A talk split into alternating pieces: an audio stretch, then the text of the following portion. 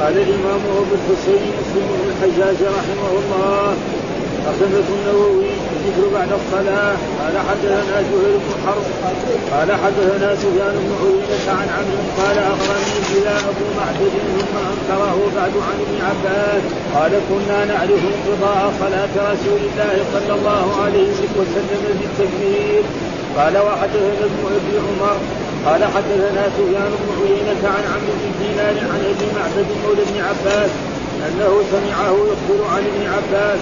قال ما كنا نعرف انقضاء صلاة رسول الله صلى الله عليه وسلم إلا بالتكبير. قال عمرو فذكرت ذلك لابن معبد فأنكره وقال لم أحدث بهذا. قال عمرو وقد أخبرني قبل ذلك. قال حدثنا محمد بن حاتم قال أخبرنا محمد بن بكر قال أخبرنا ابن زريع قال وحدثني إسحاق بن منصور وجهوده قال أخبرنا عبد الرزاق قال أخبرنا جريج قال أخبرني عمرو بن دينار أن أبا معبد مولى ابن عباس أخبره أخبره أن ابن عباس أخبره أن رفع الصوت بالذكر حين ينصرف الناس من المكتوبة كان كان على عهد النبي صلى الله عليه وسلم وأنه قال قال ابن عباس كنت أعلم إذا انصرفوا بذلك إذا سمعت قال وحدثنا هارون بن سعيد وحرملة بن يحيى. قال هارون حدثنا وقال حرملة أخبرنا أخبرنا ابن وهب. قال أخبرني يونس بن يزيد عن ابن شهاب. قال حدثني عروة بن الزبير أن عائشة قالت دخل علي رسول الله صلى الله عليه وسلم. وعندي امرأته وهي تقول هل شعرت أنكم تفتنون في القبور؟ قالت فارتاع رسول الله صلى الله عليه وسلم وقال إنما تفتن اليهود. قالت عائشة فلبثنا ليالي ثم قال رسول الله صلى الله عليه وسلم هل شعرت انه اوحي الي أنكم تفتنون في القبور قالت عائشة فسمعت رسول الله صلى الله عليه وسلم بعد يستعين من عذاب القبر. قال وحدثني هارون بن سعيد وحرملة بن يحيى وعمرو بن سواد قال حرملة أخبرنا. وقال الآخران حدثنا ابن وهب. قال أخبرني يونس عن ابن شهاب عن حميد بن عبد الرحمن عن أبي هريرة قال سمعت رسول الله صلى الله عليه وسلم بعد ذلك يستعين من عذاب القبر. قال وحدثنا زهير بن حرب وإسحاق بن إبراهيم كلاهما عن جرير. قال زهير حدثنا جرير عن منصور عن ابي وائل عن مسروق عن عائشة قالت دخلت علي عجوزان من عجوز يهود المدينة فقالتا ان أهل القبور يعذبون في قبورهم. قالت فكذبتهما ولم يمكن أن اصدقهما أن أصدقهما. فخرجتا ودخل علي رسول الله صلى الله عليه وسلم فقلت له يا رسول الله إن عجوزين من عجوز يهود المدينة دخلتا عليك فزعمتا أن أهل القبور يعذبون أن أهل القبور يعذبون في قبورهم. فقال صدقتا إنهم يعذبون عذابا تسمعه البهائم. قالت فما رأيته بعد في صلاة إلا يتعود من عذاب القبر؟ قال وحدثنا هناد بن السري قال حدثنا أبو الأحوص. عن اسعد عن ابنه عن مسروق عن عائشة بهذا الحديث وفيه قالت وما صلى صلاة بعد ذلك إلا سمعته يتعول من عذاب القبر قال وحدثني عمرو بن ناقد وزهير بن حرب. قال حدثنا يعقوب بن إبراهيم بن سعد. قال حدثنا قال حدثنا أبي عن صالح عن ابن شهاب. قال أخبرني عروة بن الزبير أن عائشة قالت سمعت رسول الله صلى الله عليه وسلم يستعيذ في صلاته من فتنة الدجال وحدثنا نصر بن علي الجهضمي وابن جبير وابو كريم وزهير بن حرب جميعا عن وكيع. قال أبو كريم حدثنا وكيع. قال حدثنا الأوزاعي عن حسان بن عطية عن محمد بن أبي عائشة عن أبي هريرة وعن يحيى بن أبي كثير عن أبي سلمة عن أبي هريرة قال قال رسول الله صلى الله عليه وسلم اذا تشهد أحدكم فليستعذ بالله من أربع. يقول اللهم إني أعوذ بك من عذاب جهنم ومن عذاب القبر ومن فتنة المحيا والممات ومن شر فتنة المسيح الدجال. قال وحدثنا أبو بكر بن إسحاق.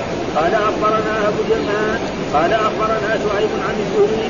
قال أخبرني عروة بن الزبير أن عائشة زوج النبي صلى الله عليه وسلم أخبرته أن النبي صلى الله عليه وسلم كان يدعو في الصلاه اللهم إني أعوذ بك من عذاب القبر وأعوذ بك من فتنة المسيح الدجال وأعوذ بك من فتنة المحيا والممات. اللهم إني أعوذ بك من المأهم والمغرم. قال فقال له قائل ما أكثر ما تستعيذ من المغرم يا رسول الله؟ فقال إن الرجل إذا غرم حدث حدث بالكذب ووعد فاخلف وحدثني زهير بن حرب قال حدثنا الوليد بن مسلم قال حدثني حدثني الأوزاعي قال حدثنا حسان بن عطية قال حدثني محمد بن أبي عائشة أنه سمع أبا هريرة يقول قال رسول الله صلى الله عليه وسلم إذا فرغ أحدكم من التشهد الأخير فليتعوذ بالله من أربع عذاب جهنم المحيا والممات ومن المسيح الدجال قال وحدثني حسن بن موسى قال حدثنا أعوذ بالله من الشيطان الرجيم. بسم الله الرحمن الرحيم. الحمد لله رب العالمين والصلاة والسلام على سيدنا ونبينا محمد وعلى آله وصحبه وسلم أجمعين. قال الإمام الحافظ أبو الحسين مسلم بن الحجاج القشيري النسابوري رحمه الله تعالى. والترجمة الذي ترجمها الإمام النووي باب الذكر بعد الصلاة. والذكر يدخل فيه القرآن يسمى ذكر. والدعاء يسمى ذكر. نعم. والاذكار الذي الادعيه التي في الصلاة كلها فهنا المراد به باب الذكر بعد الصلاة يشرع الذكر بعد الصلاة. وهنا الإمام هذا ذكر بعد الصلاة. ابن القيم يرى هذه الأذكار كلها تكون في داخل الصلاة. وهذه تقريبا يعني يطالب فيها. يعني العلماء كلهم تقريبا. واستدل بحديث.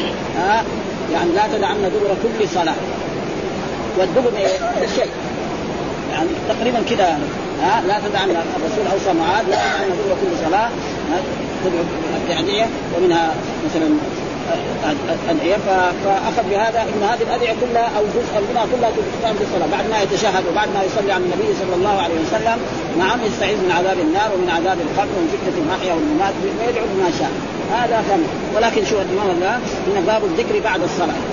يعني يعني هذا دحين يعني الذكر وهو هنا بمعنى التكبير ها؟ مثلا التشهد لا إله إلا الله وحده لا شريك له له الملك والحمد وعلى كل شيء قدير فذكر. ولكن الترجمة الثانية قال باب استعمال التعوذ من عذاب القبر.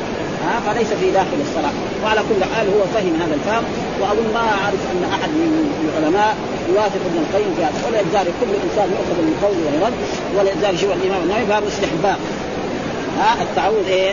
ها من عذاب القبر من عذاب جهنم. يعني بعد إيه؟ بعد السلام. وهو يرى أنه قبل السلام قبل أن يسلم يستعيذ بالله فذكر هذا باب الذكر بعد الصلاة. وهذا الذكر الذي ذكره هو إيه؟ التكبير. وهذا كان يعني يفعل. والعلماء اختلفوا في ذلك. بعضهم يرى أن ذلك يعني هذا مسنون وأنه مشروع ولا يزال يعني كنا نعرف في نجد يفعل هذا. ها؟ والآن إيش صار؟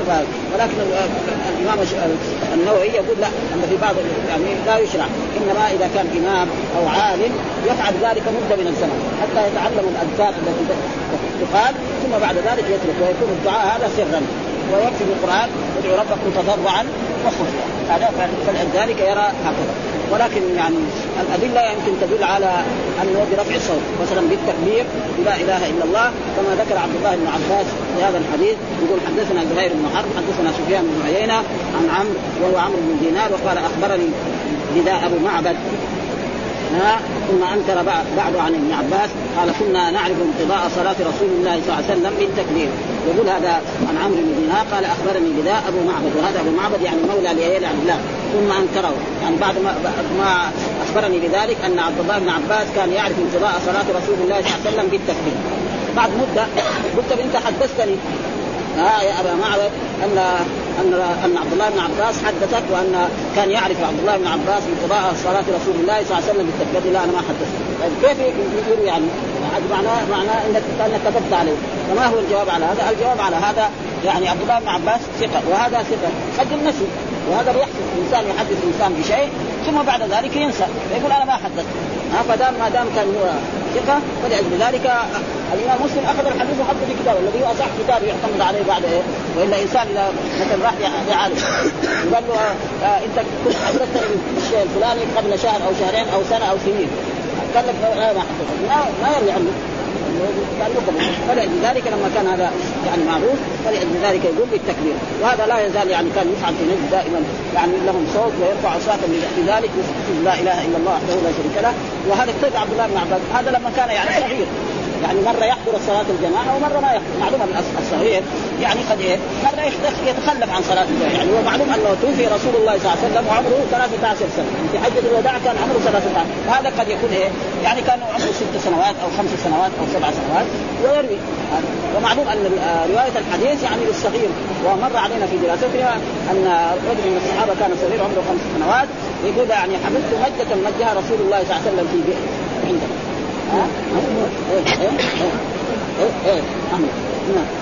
مجة وهو عمره خمس سنوات وكذلك الشدائد كذلك يعني يضبطها الصغار اذا مر مثلا جد أو قحط أو أو مرض أو موت أو هذا تجد الصغير يضبط هذه ممكن الاشياء الطيبه يمكن ينساها لكن الاشياء الشدائد هذه تجد يعني ولو كان يمكن ولو كان عمره مثلا يموت له اب أو ام وهو عمره يمكن سنتين أو ثلاثة يدرك هذا. ها وكذلك إذا كان شدائد. ولذلك ما في شيء يعني كان إيه؟ يعني بالتكبير وبالتهليل وهذا ثابت. فقال كنا ومعلوم الصحابي إذا قال كنا معناه يعطى حكم الرفع. الحديث. قاعدة عامة. إذا قال الصحابي كنا نفعل كذا أو من السنة كذا أو على عهد رسول الله صلى الله عليه وسلم كذا كأنه إيه؟ سمعت رسول الله صلى الله عليه وسلم يقول كذا وكذا. سوا سوا فهنا قال كنا وكنا يعني يعطى حكم الرفع في هذا. انقضاء صلاة رسول الله صلى الله عليه وسلم بالتكبير يعني إذا سلم الرسول صلى الله عليه وسلم من الصلاة نرفع نحن في البيوت أو في الشارع نسمع بايه؟ انهم يكبرون يقول الله أكبر الله أكبر أو يقولوا لا إله إلا الله ثم قال حدثنا ابن أبي عمرو حدثنا سفيان بن عيينة عن عمرو بن دينار عن أبي معبد وهو مولى ابن عباس أنه سمعه يخبر عن ابن عباس قال ما كنا نعرف انقضاء صلاة رسول الله صلى الله عليه وسلم إلا بالتكبير. والتكبير إيه؟ من الذكر. ها قال فذكرت ذلك لأبي معبد بعد مدة؟ ها فأنكره. أنا ما حدثته. فما هو الجواب؟ قال قال ولم أحدثه. وذكر هنا الإمام النووي في هذه المسألة قال فيه دليل لما قال بعض السلف أنه يستحب رفع الصوت بالتكبير والذكر عقب المكتوبة. وممن استحبه من المتأخرين ابن حزم الظاهر وهذا معلوم. ونقل ابن بطال وآخرون أن أصحاب المذاهب المتبوعه وغيرهم متفقون على عدم استحباب رفع الصوت بالذكر والتكبير. وحمل الشافعي رحمه الله تعالى هذا الحديث على أنه جهر وقتا يسيرا حتى يعلمهم صفة الذكر لا أنهم جهروا دائما. هذا كلام إيه قال واختار للامام والمأمون أن يذكر الله تعالى بعد الفراغ من الصلاة ويخفيان ذلك إلا أن يكون إماما يريد أن أن يتعلم منه أن يتعلم منه فيجهر حتى يعلم إنه قد قد تعلم يقول ما يصير وحمل الحديث على هذا. وعلى كل حال يعني وهذا يعني تقريبا يمكن يقال سنة. وهذا يعني رفع الصوت بالتكبير أو بالتهليل بعد انقضاء الصلاة ويفعل في بعض البلاد الإسلامية ولا يزال إلى الآن يعني. ها قال حدثنا قال وحدثنا قال هنا قال أخبرني هذا أبو معبد ثم واحتجاج مسلم بهذا الحديث دليل على ذهابه إلى صحة الحديث الذي يروى على هذا الوجه على هذا الوجه مع إنكار المحدث له. إذا حدث عنه ثقة وهذا مذهب جمهور العلماء من المحدثين والفقهاء والاصوليين قالوا يحتج به إذا كان إنكار الشيخ له لتشكيكه لتشكيكه فيه أو لنسيانه. ها؟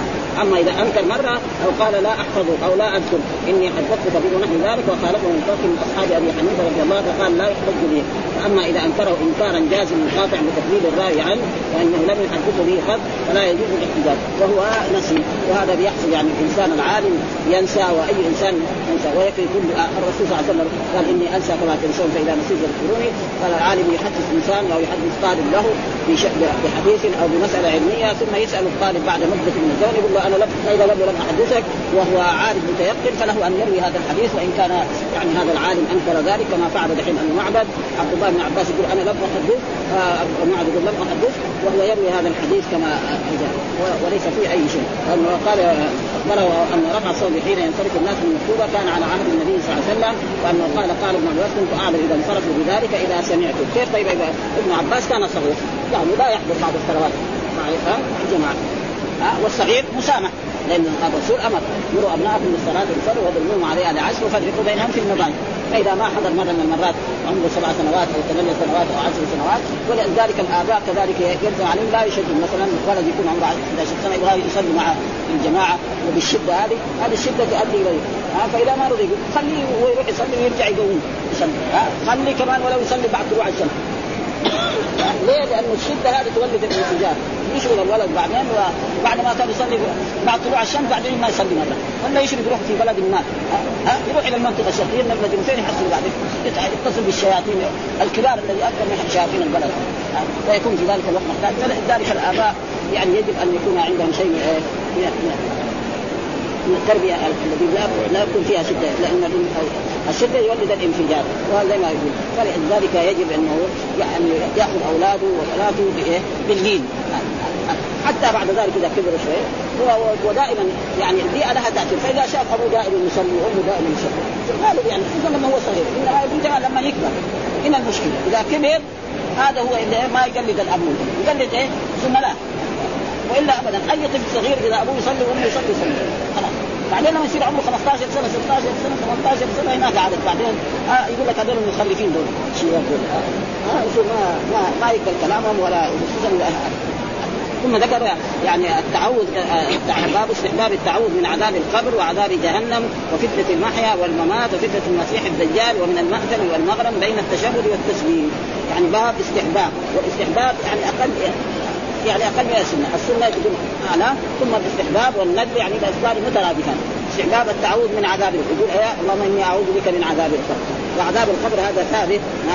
جاء في القرآن يثبت الله الذين آمنوا بالقول الثابت في الحياة الدنيا وفي الآخرة، انه إذا سأله الملك من ربك وما دينك ومن نبيك? يجيب على يقول ربي الله والإسلام ديني ومحمد صلى الله عليه وسلم نبيا. ها أو يقال ما كنت تقول في هذا الرجل يقول جاءنا هذا الرجل بالبينات اتبعناه ويقول له الملك قد علمنا إن كنت لمؤمنا.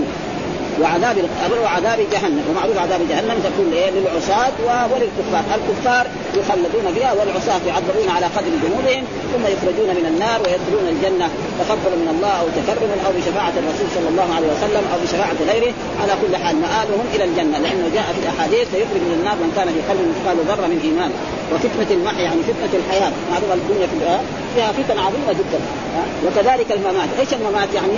عندما يكون إيه مقتدر عندما يكون مقتدر هذا فتنة لأنه يأتي الشيطان على صورة أبيه وعلى صورة أمه ويقول له مت على دين اليهودية أو على دين النصرانية أو يشوش عليه في هذا فلذلك يستعيد من هذه الشيء فتنة الحياة أن فتنة الحياة معروف فتنها إنما أموالكم وأولادكم فتنة.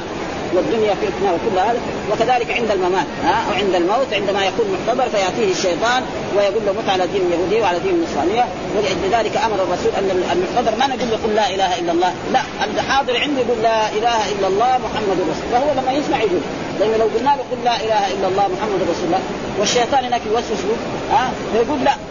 الناس الحاضرين يقول والله فلان نحن قلنا له قل لا إله إلا الله وما قال لا. معناه كافر. نحن ما نقول قل نقول الحاضر فهو يعرف من اول يقدر يقول لا إله إلا الله محمد رسول الله. وجاء في حديث من كان آخر قول لا إله إلا الله دخل الجنة. وفتنة المسيح الدجال. وهذه ما من نبي إلا حذر أمته من إيه؟ فتنة المسيح الدجال. والرسول صلى الله عليه وسلم فأخبر يعني بعد ذلك أنه المسيح الدجال إنه أعور وعينه طافيه يعني ما أخبر بها أحد من الأنبياء قبل رسول الله صلى الله عليه وسلم وانه كذاب. ومن المأثم يعني إيه؟ من من الاسم ها؟ الذنوب. والمعاصي والمغرم هو الدين. ومعلوم أن المغرم الدين. الإنسان إذا كان مديون ابدا يحق. ها مديون له تعال جيب الدين حقك. فلوس مبلغ 10 أو 20 أو 100 أو آلاف. يقول له بكرة. بكرة ما يجي. بعدين كمان يقول له بعد شهر. شهر ما يجي. ويكون جنب ويعد إنه يأتي ولا يأتي. ومعلوم أن هذا مش مستقبل. لذلك الرسول كان. والرسول يستعد عشان يعلمنا نحن. الرسول ما يفعل هذه الأشياء. ها الرسول قدوه فيفعل هذه الأشياء لاجل إيه؟ نعم يعلم أمته أن الإنسان يستعد من هذه الأشياء بين التشهد والتسليم، بين التشهد الأخير والتسليم، يعني بعد ما يقرأ التشهد التحيات لله والصلوات إلى آخره، ثم بعد ذلك يصلي على النبي صلى الله عليه وسلم، ثم يستعيذ من عذاب النار ومن عذاب القبر ومن فتنه المحيا والممات وفتنه المسيح الدجال ويدعو بما شاء. أي أدعية ثم بعد ذلك يسلم كما جاء في الحديث قبل التحريم والتكبير والتحريم طيب إيش الدليل على ذلك؟ ذكر هذا الإيش؟ هذه الاحاديث قال حدثنا هارون بن سعيد وحرملة بن يحيى. قال هارون حدثنا وقال حرملة أخبرنا. ولا فرق بين حدثنا وأخبرنا هذا لكن كل واحد يروي ما قاله شيخ واخبرني واخبرنا ابن وهب. قال أخبرني يونس بن يزيد عن ابن شهاب. قال حدثني عروة بن الزبير أن عائشة قالت دخل على علي رسول الله صلى الله عليه وسلم. دخل علي رسول الله صلى الله عليه وسلم وعندي امرأة من اليهود. وهي تقول هل شعرت أنكم تفتنون في القبور؟ يعني شعرت بمعنى هل علمت يعني يا عائشة هل علمت أنكم تفتنون في القبور؟ فقالت عائشة لا. هذا هذا لا نفتن بالقلوب ابدا. ها؟ قالت فارتع رسول الله صلى الله وعندي امرأة من اليهود وهي تقول هل شعرت أنكم تفتنون في قالت فارتع رسول الله صلى الله عليه وسلم وقال إنما تفتن يهود. ها؟ يهود يعني إيه؟ القبيلة. ها؟ الجنسية. فلذلك ممنوع من الصحر يهود. ها؟ قالت عائشة فلبثنا لياليا. بعد ذلك بعد ما قال رسول الله اليهود هم الذين يفتنون ها ثم قال رسول الله صلى الله عليه وسلم ثم قال رسول الله شعرت إنه أوحي إلي أنكم تفتنون في القلوب ها والآية يثبت الله الذين آمنوا بالقول الثابت في الحياة الدنيا وفي الآخرة ويضل الله الظالمين ويفعل الله ما هذه الآية تثبت إيه؟ وهي سوره النحل السلام وهي تثبت أن للقبر نعيم وللقبر عذاب فالمؤمن يفتن في القبر بأن يسأل عن ربه وعن دينه وعن نبيه فإذا أجاب وسع له في قبره ونور له فيه وأتاه رجل طيب المظهر في العمل ويقول أنا عملك صالح فيغوصه في قبره ويفتح له قوة إلى الجنة إلى غير ذلك. والكافر يقول سمعت الناس يقولون شيئا فقلت وهذه فتنة عظيمة جدا ولذلك أمرنا الرسول أن نستعيذ من من اهله قال انما قالت فلبثنا ليالي ثم قال رسول الله هل شعرت أنه أوحي إلي؟ يعني هل علمت؟ ها قالت عائشه فسمعت رسول الله صلى الله عليه وسلم بعد يستعيذ من عذاب القبر ها. الرسول يستعيذ من عذاب القبر لا ينال شيء من عذاب القبر رسول الله صلى الله عليه وسلم إنما ليعلمنا رسول الله صلى الله عليه وسلم أنه يجب علينا أن نستعيذ من عذاب النار ومن عذاب القبر ومن فتنه المحيا والممات ومن فتنه المسيح الدجال ها. ثم قال حدثنا هارون بن سعيد وحرمنة بن يحيى وعمرو بن سواد سواد قال حرملته اخبرنا وقال الآخرون حدثنا ابن وهب قال أخبرني يونس عن ابن شهاب عن حميد بن عبد الرحمن عن أبي هريرة قال سمعت رسول الله صلى الله عليه وسلم بعد ذلك يستعيذ من هذه الأشياء. آه من عذاب القبر. برضه مثل الأول. هذا آه كله إيه؟ يثبت عذاب القبر والقرآن يثبت ذلك والسنة كذلك أثبت ذلك وأي إنسان ينكر عذاب القبر آه ونعيم القبر يعني يمكن يكون يكون يرتد عن الإسلام. مثلا واحد ساي فلسفة في عصرنا هذا يدفن أحد أقاربه ثم يحط مسجل في القبر ثم بعد يوم أو يومين يجي ويأخذ المسجل ويروح يفتحه. يشوف هل سجل شيء. بعدين يؤدي إيه؟ يكذب الرسول صلى الله عليه وسلم، هذا يجب الإيمان بالغيب، الرسول أخبر عن العلم. ما نؤمن يجب ما في فلسفة في هذا، ها؟ أما لو أخبر واحد من الناس محمود أو خالد أو أي شخص هذا كان هذا الجنة. ها ولذلك أشياء مثل ذلك ابدا ما ينفع فيها إلا الإيمان. ولذلك الله مدح له نحن ما رأينا لا الجنه ولا النار ولا نعيم الخير ولا عذاب فيجب على كل مؤمن أن يؤمن بهذه الأشياء ولا يجوز فيها لا كذا ولا كذا. ها ثم ذكر حدثنا زهير بن حرب وإسحاق بن إبراهيم كلاهما عن جرير. قال زهير حدثنا جرير عن منصور عن أبي وائل عن مسروق عن عائشة قالت دخلت علي عجوزان. ها من عبد يهود. فقالت إن أهل القبور يعذبون في قبور قالت فكذبتهما ولم أنعم يعني لم تطب نفسي. لم أنعم يعني لم تطب نفسي أن أصدقهم. يعني هذا قلت هذا ما هو صحيح لأن أنا مثلا هي زوج رسول الله صلى الله عليه وسلم وهي مع الرسول. ما سمعت رسول الله صلى الله عليه وسلم أن الناس يعني يعذبون في القبور فأنكرت ذلك. فخرجتا بعد ذلك ودخل علي رسول الله فقلت يا رسول الله إن عجوزين من حزب يهود المدينة دخلتا علي. فزعمت أن أهل القبور يعذبون في قبورهم. فقال صدقتا. الرسول صدقهم. ومعلوم أن السنة هي قول الرسول وفعله وتقريره. فأي شيء يقرره الرسول ويقول صح فهو صحيح. هذه هي السنة قول الرسول. صدقهم في ذلك وما فيها. صدق إنهم يعذبون عذابا تسمعه البهائم. يعني نعيم القبر عذاب القبر لا تسمعه الإنس والجن لا يسمعه ولو سمعوا بال لصعقوا يعني يمكن يموت الإنسان من الخوف. آه لكن البهائم تسمع. وكذلك غير البهائم يعني جاء في أحاديث غير البهائم كذلك تسمع. ولذلك هذا يجب إيه الإيمان. ولا يجوز للانسان أن يقول كذا أو كذا والإيمان بالغيب واجب. فنحن يجب علينا أن نؤمن بالجنة وبالنار وبنعيم القبر وبعذاب القبر وبالصراط وبكل ما يكون يوم القيامة. آه لازم قال فقال فما رايته بعد في صلاة إلا يتعوذ من عذاب بعد ذلك بعد ما قال الرسول ذلك آه بعد ما كذب اليهود اليهود وصار الرسول يستعيذ من ذلك فهي صدقت بذلك وعلمت أن ذلك صحيح ويجب علينا أن نستعيذ من عذاب النار ومن عذاب ثم قال حدثنا هناد بن السري حدثنا أبو الأحوص عن.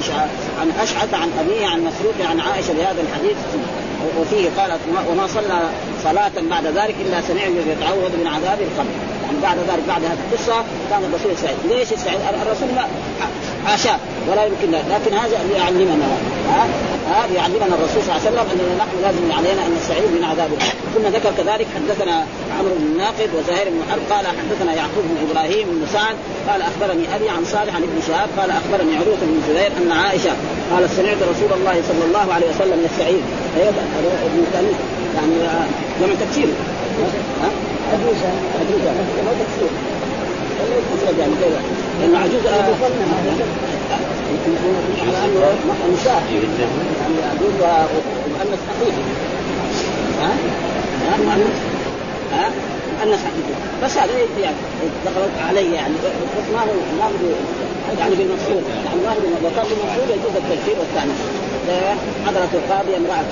هذا صحيح يعني جار مجنون جار مجنون فلو قال كمان دخل جائز ها فيقول هنا يعني عن حدثنا نصر بن علي الجهضمي وابن نمير وأبو كريب وزهير بن حرب جميعا عن وكيع. قال أبو كريب حدثنا وكيع حدثنا الأوزاعي عن حسان بن عطية عن محمد بن عائشة عن أبي هريرة عن يحيى بن كثير عن أبي سلمة عن أبي قال قال رسول الله صلى الله عليه وسلم إذا تشهد أحدكم والمراد بالتشهد هو التحيات لله والصلوات الطيبات. هذا المراد بالتشهد يعني يعني مش ليست لا إله إلا الله محمد رسول الله. ومعلوم فيها هذا ها؟ فإن التحيات فيها هذا. نعم التحيات الله والصلوات الطيبات السلام عليك أيها النبي ورحمة الله وبركاته. والسلام علينا وعلى عباد الله الصالحين أشهد أن لا إله إلا الله وأشهد أن محمدا عبده ورسوله. وكذلك في أشهد لا إله إلا الله وحده لا شريك له. وهذا لا يوجد إلا في الموطأ. هذا به الإمام مالك وهو في الموطأ يعني موقوفا عن عن حفصه وعن عمر وحده لا شريك والأحاديث الثانية بس أشهد أن لا إله إلا الله وأشهد فقال التشهد فليستعد. هذا أمر من رسول الله صلى الله عليه وسلم لأن هذه من صيغ الأمر في النبي فعل مضارع يدخل عليه لام الامر ها كما أن صيغ الأمر في اللغة العربية هي أربعة. أي واحد يبغى يأمر الله أو الرسول أو الأمير أو الحاكم أو هذا له أربع صيغ. فعل أمر اكتب اقرأ افهم ها اعبد هذا وفعل مضارع يدخل عليه لام الامر مصدر كتابة قراءة ها اسم فعل الأمر. ها صح. بمعنى إيه؟ اشكر مه بمعنى انكفف آمين بمعنى استجب. بس يكون إيه؟ دعاء. يعني ما هو أمر. آه لأنه دائما الدعاء لما يكون من الأدنى للأعلى يكون إيه؟ دعاء. ولما يكون من الأعلى للأدنى يكون أمر. آه رب اغفر لي ولوالدي ولي. هذا إيه؟ هذا دعاء. اغفر هذا فعل أمر. لكن ما نقول فعل أمر. نقول فعل إيه؟ دعاء. اغفر لي. شحات يعني. ها آه آه آه. وهذا دائما إذا كان الأمر من الأعلى للأدنى أمر. من الأدنى للأعلى يكون دعاء آه ربنا لا تؤاخذنا. كذلك لا تؤاخذنا. ما هو نهي؟ لا تؤاخذنا. يقول يا رب لا تؤاخذنا. نحن بندعو لا تؤاخذنا. وهذا موجود يعني كثير في اللغة العربية. واحد مثلا شاعر يقول لا زال منهدا برعايه القتل. يعني دعاء هذا. وما واحد يقول لي واحد يقول لا زلت موفقا للخير. إيش معنى؟ يعني بيدعو له. هذا معناه تقريبا في فإذا استعاذ فليستعذ بالله. الله يقول اللهم ها اللهم إني أعوذ بك من عذاب جهنم. واللهم اصل كان يا الله. ثم حذفت ياء وعبد عنها مين في الآخر وهذا جاء في إيه؟ في لفظ الجلاله بس وحده اللهم. أما الأسماء الثانية واحد يقول الرحمن يساوي فيها الفلك يصير الرحيم. ما يصير. ها؟ اللهم إني أعوذ بك من عذاب جهنم. ومعروف عذاب جهنم. يعني شيء شديد. ومن عذاب القبر. ها؟ الذي هو يعني ومن فتنة المحيا والممات ومن فتنة الحياة الذي هو والممات يعني عند الموت ومن شر فتنة المسيح الدجال. وما من نبي إلا حذر أمته من فتنة المسيح الدجال. الآن حتى رسول الله صلى الله عليه وسلم كان يقول لهم ذلك ثم في آخر هذه قال لهم إن المسيح الدجال هذا أعور وعينه يعني اليمنى وعينه طافية ها وفتنه عظيمة. يعني يجي إلى قرية من القرى ها يقول لهم آمنوا بي انه رب يقولوا لا. يأمر جميع أموالهم تخرج ومعلوم المال عصب الحياة. ها عنده إبل أو بقر أو ذهب تخرج يصير بعدين ما عنده ولا قرش. ولذلك فتنة ما ما ما أشد منها فتنة عظيمة جدا فتنه المسيح فيستعيد من هذه. الأشياء وكل هذه تقريبا يعني ابن القيم يقول انها كل هذه في داخل الصلاة. ها؟ وحدثنا أبو بكر بن إسحاق أخبرنا أبو اليمان أخبرنا شعيب عن الزهري قال أخبرني عروه بن الزبير أن عائشة زوج النبي صلى الله عليه وسلم أخبرته أن النبي صلى الله عليه وسلم كان يدعو في الصلاة. ها اللهم إني أعوذ بك من عذاب القبر وأعوذ بك من فتنة المسيح الدجال وأعوذ بك من فتنة المحيا والممات. اللهم إني أعوذ بك من المأتم إيش المأتم معنى الذنب والإثم. ها الذنوب والآثام والمغرم وهو الدين. فإن الإنسان إذا كان مديون نعم يحدث ويكذب ويعد ويخلف وهذه من من صفات المنافقين فلذلك ثم الإنسان لا يعني زي ما يقولوا الدين ذل في النهار وهم في الليل. الشارع اللي فيه صاحب الدين ولا يمر منه يبطل يعني يروح المسجد يبطل من باب الشارع لما باب يقول تعال كذا الدين هذا. ابدا. وكذلك ذل في إيه؟ يعني الليل ما يقدر ينام. ابدا يفكر في هذه الدنيا. اذا كان يهمه وفي ناس ما يهمه. الحين نحن في هذا العصر وجدنا واحد زي الآلاف. ولا كانه لأنه هو ما أخذ القرون ساي الا إيه؟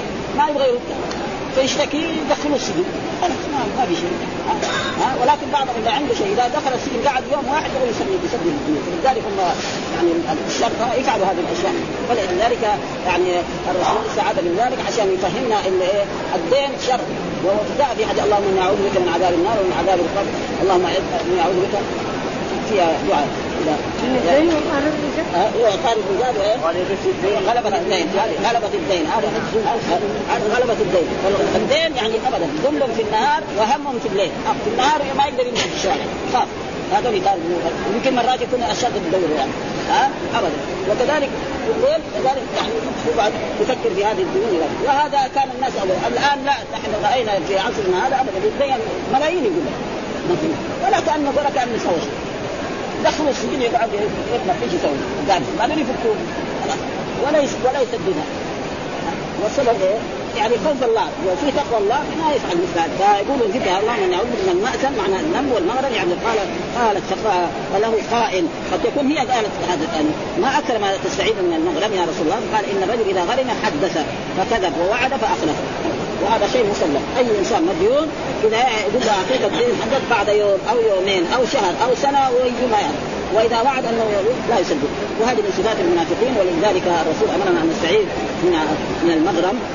وقال حدثني زهير بن حرب حدثني الوليد بن مسلم حدثني الأوزاعي حدثنا حسان بن عطية حدثني محمد بن ابي عائشة أنه سمع أبا هريرة يقول قال رسول الله صلى الله عليه وسلم إذا فرغ أحدكم من التشهد ومن التحيات فليتعوذ بالله. هذا برضه أمر. وهذا الأمر على وجه الندب والاستحباب يعني. يعني لا يقول إيه على وجه ولكن يمكن علماء يقولوا إيه على وجه الوجوب إذا واحد ما استعاذ من هذه صلاته باطلة. يمكن أهل الظاهر يقولوا هذا فليتعوذ من من عذاب جهنم ومن عذاب القبر ومن فتنه المحيا والممات ومن فتنه المسيح الدجال.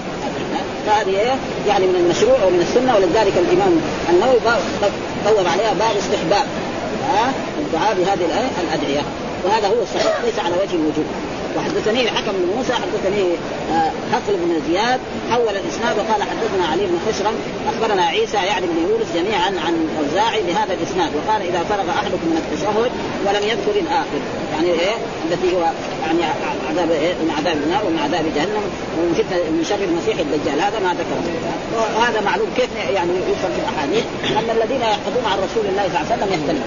رجل يحفظ الحديث كاملا وواحد يحفظه بالمعنى وواحد يحفظ جملة أو جملتين وهذا شيء مشاهد. مثلا نحضر إلى جمعة في المساجد في مسجد ويكتب الخطيب خطبه فإذا خرج الناس من المسجد نسال واحد إيش قال الخطيب اليوم؟ في الجمعة دحين بعد ربع ساعة أو نصف ساعة أو يوم. يقول ما ما يدري. ابدا يشكي ولا, ولا عنده ولا فكره عنه واحد يقول لا في قال الجملة الفلانية والجملة. واحد يصمها صم حفظ الخطبة كلها هذا هو السبب في ذلك يعني تجد أحاديث مثلا كاملة وتجد احاديث فيها جملة أو جملتين وهذا سبب إيه؟ أن الناس يختلفوا ثم يعني من الأشياء التي اتفق عليها العلماء يجوز رواية الحديث بالمعنى ثم قال حدثنا محمد بن المثنى حدثنا من عدي عن هشام عن يحيى بن عن أبي سلمة أنه سمع أبا هريرة يقول قال نبي الله صلى الله عليه وسلم اللهم إني أعوذ بك من عذاب القبر وعذاب النار ها؟ وفتنه هناك عذاب جهنم والنار هو بمعنى وفتنه المحيا والممات وشر المسيح الدجال. كان الرسول يستعد ذلك ليعلمنا لأنه هو القدوه لقد كان لكم في رسول الله قدوه وحدثنا محمد بن عباد حدثنا سفيان عن عمرو عن طاووس قال سمعت أبا هريرة يقول قال رسول الله صلى الله عليه وسلم عوذوا بالله من عذاب. هذا أمر. ها؟ عوذوا بالله.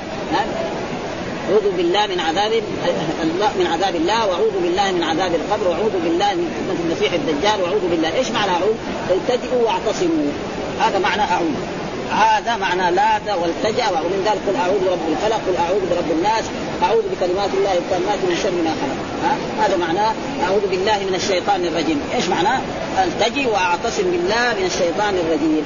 وهذا دحين الرسول يقول أعوذ بالله. من عذاب الله وأعوذ بالله من عذاب القبر وأعوذ بالله من فتنة المسيح الدجال أعوذ بالله من فتنة المحيا والممات. ها؟ هذه إيه؟ مشروعية واستحبابها في إيه؟ بعد التشهد قبل أن يسلم المسلم ها؟ من صلاته التي يصليها. وهذا كله على وجه الندب والاستحباب. وحدثنا محمد بن عباد حدثنا سفيان عن ابن طاووس عن ابي عن أبي هريرة عن النبي صلى الله عليه وسلم مثله. آه مثل هذه الأواء أعوذ بالله من عذاب النار من عذاب القبر من إلى آخره. حدثنا محمد بن عباد وابو بكر بن ابي شيبه وزهير بن حرب قالوا حدثنا سفيان عن ابي الزناد عن الاعرج عن ابي هريره عن النبي صلى الله عليه وسلم مثله يعني وحدثنا محمد بن مسنى حدثنا محمد بن جعفر حدثنا شعبة عن بديل عن عبد الله بن شقيق عن ابي هريره عن النبي صلى الله عليه وسلم أنه كان يتعوذ من عذاب القبر وعذاب جهنم وفتنة الدجال.